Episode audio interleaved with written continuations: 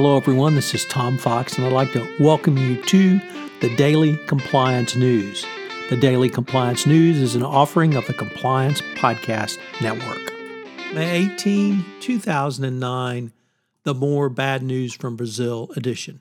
First up from Reuters South America's, South Africa's rather, President Cyril Ramaphosa has followed up on his election pledge to tackle corruption by appointing a veteran lawyer to lead the newly formed anti graft unit.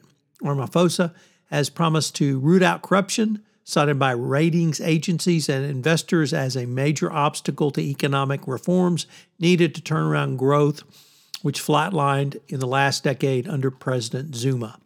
It's going to be interesting to see if he can uh, actually pull this off.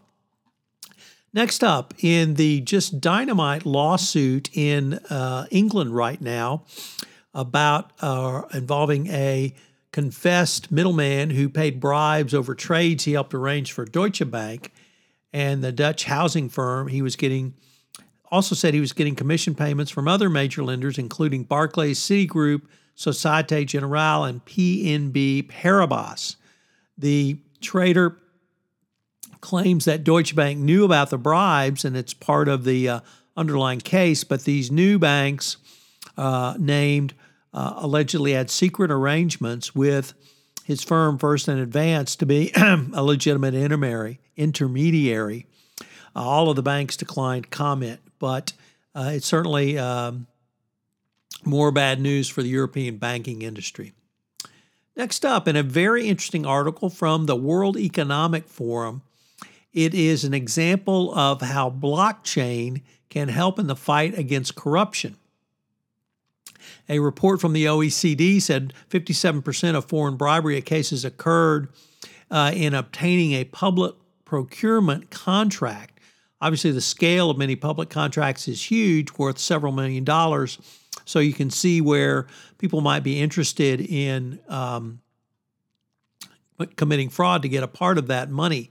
Well, in one contract, the uh, use of blockchain uh, the, or actually the World Economic Forum uh, partnered with the Internet, Inter-American Development Bank to explore how distributed ledger technology improves public transparency and, integri- and integrity in school meals of all things procurement. The project took place uh, over a multi year period. Blockchain technology provided three core economic benefits commitment, coordination, and control due to blockchain's resistant log record logging features. The first benefit, commitment, reduces that risk that government procurement will increase in uh, uh, through data uh, integrity. So, uh, a really fascinating use of how blockchain can actually work to improve uh, the fight against bribery and corruption. And finally, from Brazil, our lead story by Reuters, once again, that the FBI has targeted Johnson & Johnson, Siemens, GE, Philips, in a huge graft case. The uh, case involves the uh, scheme to sell medical equipment in Brazil. Uh, Brazilian prosecutors suspect the companies have channeled illegal payoffs to government officials to secure these contracts literally over the past two decades. It's obviously another black eye for U.S. companies doing business in Brazil. You are interested in the new Department of Justice Evaluation of Corporate Compliance 2019 guidance, check out the most recent episode of Everything Compliance, where the entire gang breaks down a component of it. We recently premiered two new shows on the Compliance Podcast Network in modern medium.